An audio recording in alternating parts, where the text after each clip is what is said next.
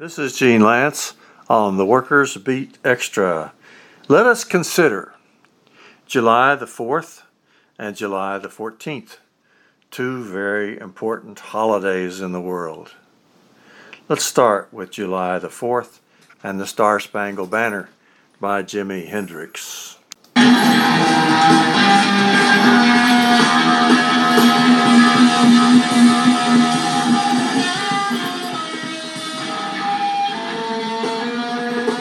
Now, the Star Spangled Banner, of course, is very well known and loved across the world. But it does, if you read on down into the third verse, you find out that it has this line in it No refuge could save the hireling and slave from the terror of flight or the gloom of the grave. And the Star Spangled Banner in triumph does wave or the land of the free and the home of the brave. So it's got a line in it about slavery, which was very, very much going on in 1812 when the Star Spangled Banner was written.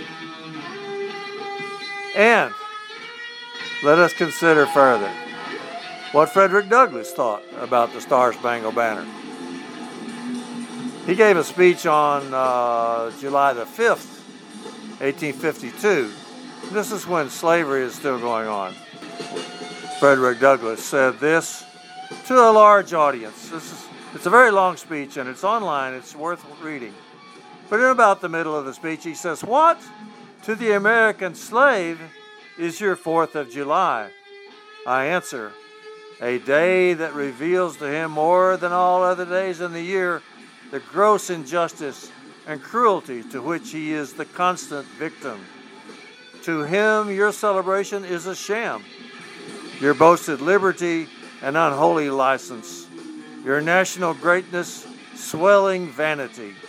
Your sounds of rejoicing are empty and heartless. Your denunciations of tyrants, brass fronted impudence.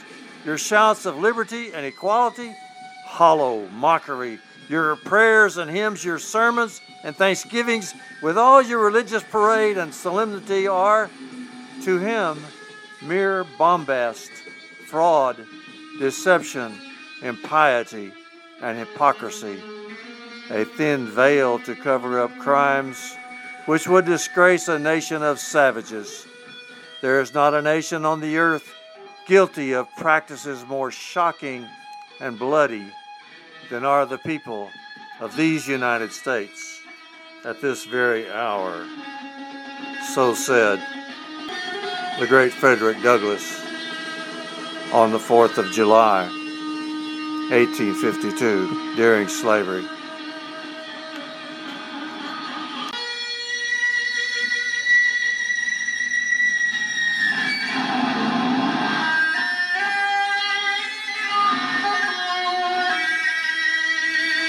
And Jimi Hendrix finishes off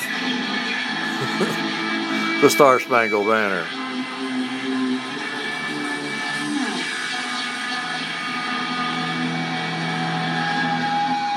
So much for July the 4th. Turning now to July the 14th, Bastille Day. It's also Woody Guthrie's birthday. That's what I celebrate, Woody Guthrie's birthday. But on Bastille Day, that's the day that we celebrate the French Revolution. It's a, it's a national holiday. The American Revolution, in some ways, was just a completion of the English capitalist revolution. The capitalists had taken charge in England a hundred years before, but they still had a king and queen, so they really hadn't done the whole thing. The capitalists hadn't taken full charge. In France, though, in 1789, they took the king and queen out and, and uh, cut their heads off. So the capitalists firmly took charge in France in 1789, a complete revolution, uh, an abrupt revolution. And it's celebrated on July 14th. Uh, their song, of course, is La Marseillaise, which is there's many versions of it online on YouTube. The one I like the best is the one in the movie Casablanca, where Humphrey Bogart nods his head, and then uh, the uh, Czechoslovakian freedom lover goes up and tells the band, play the Marseillaise. And they sing it right over the top of the Germans.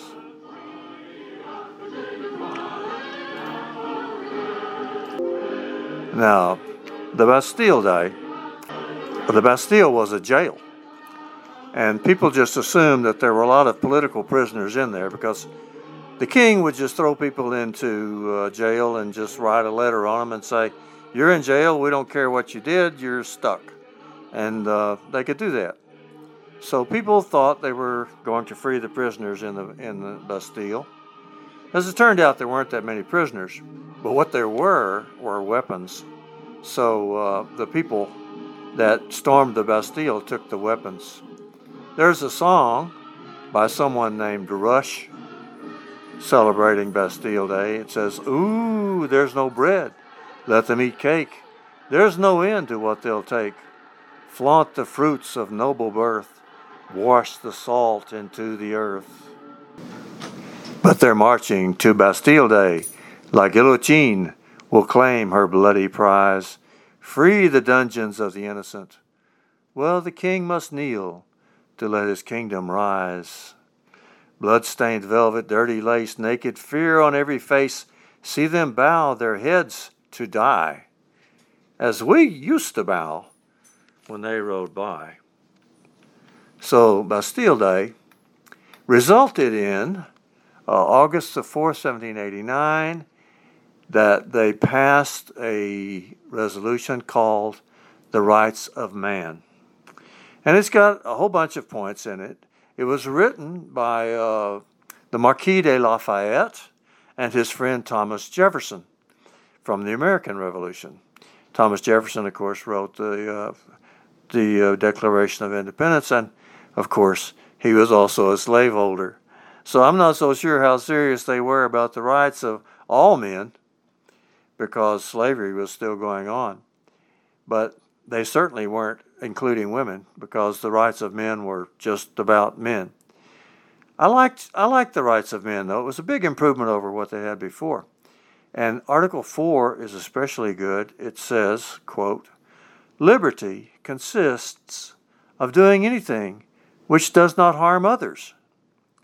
Thus, the exercise of the natural rights of each man has only those borders which assure other members of the society the fruition of these same rights. These borders can be, term- be determined only by the law. That's another way of saying what we commonly say here in America that your right to swing your fist is an absolute right, but it ends at my nose. So you can swing your fist as long as you want to, as long as you don't hit my nose. Liberty consists of doing anything which does not harm others. We celebrate Bastille Day and we celebrate July the 4th, knowing that the liberty that they uh, celebrated was not really a complete liberty, was not as good as Frederick Douglass wanted, not as good as what we want today. But still, two very important days July the 4th, July the 14th. This is Gene Lantz on the Workers Beat Extra.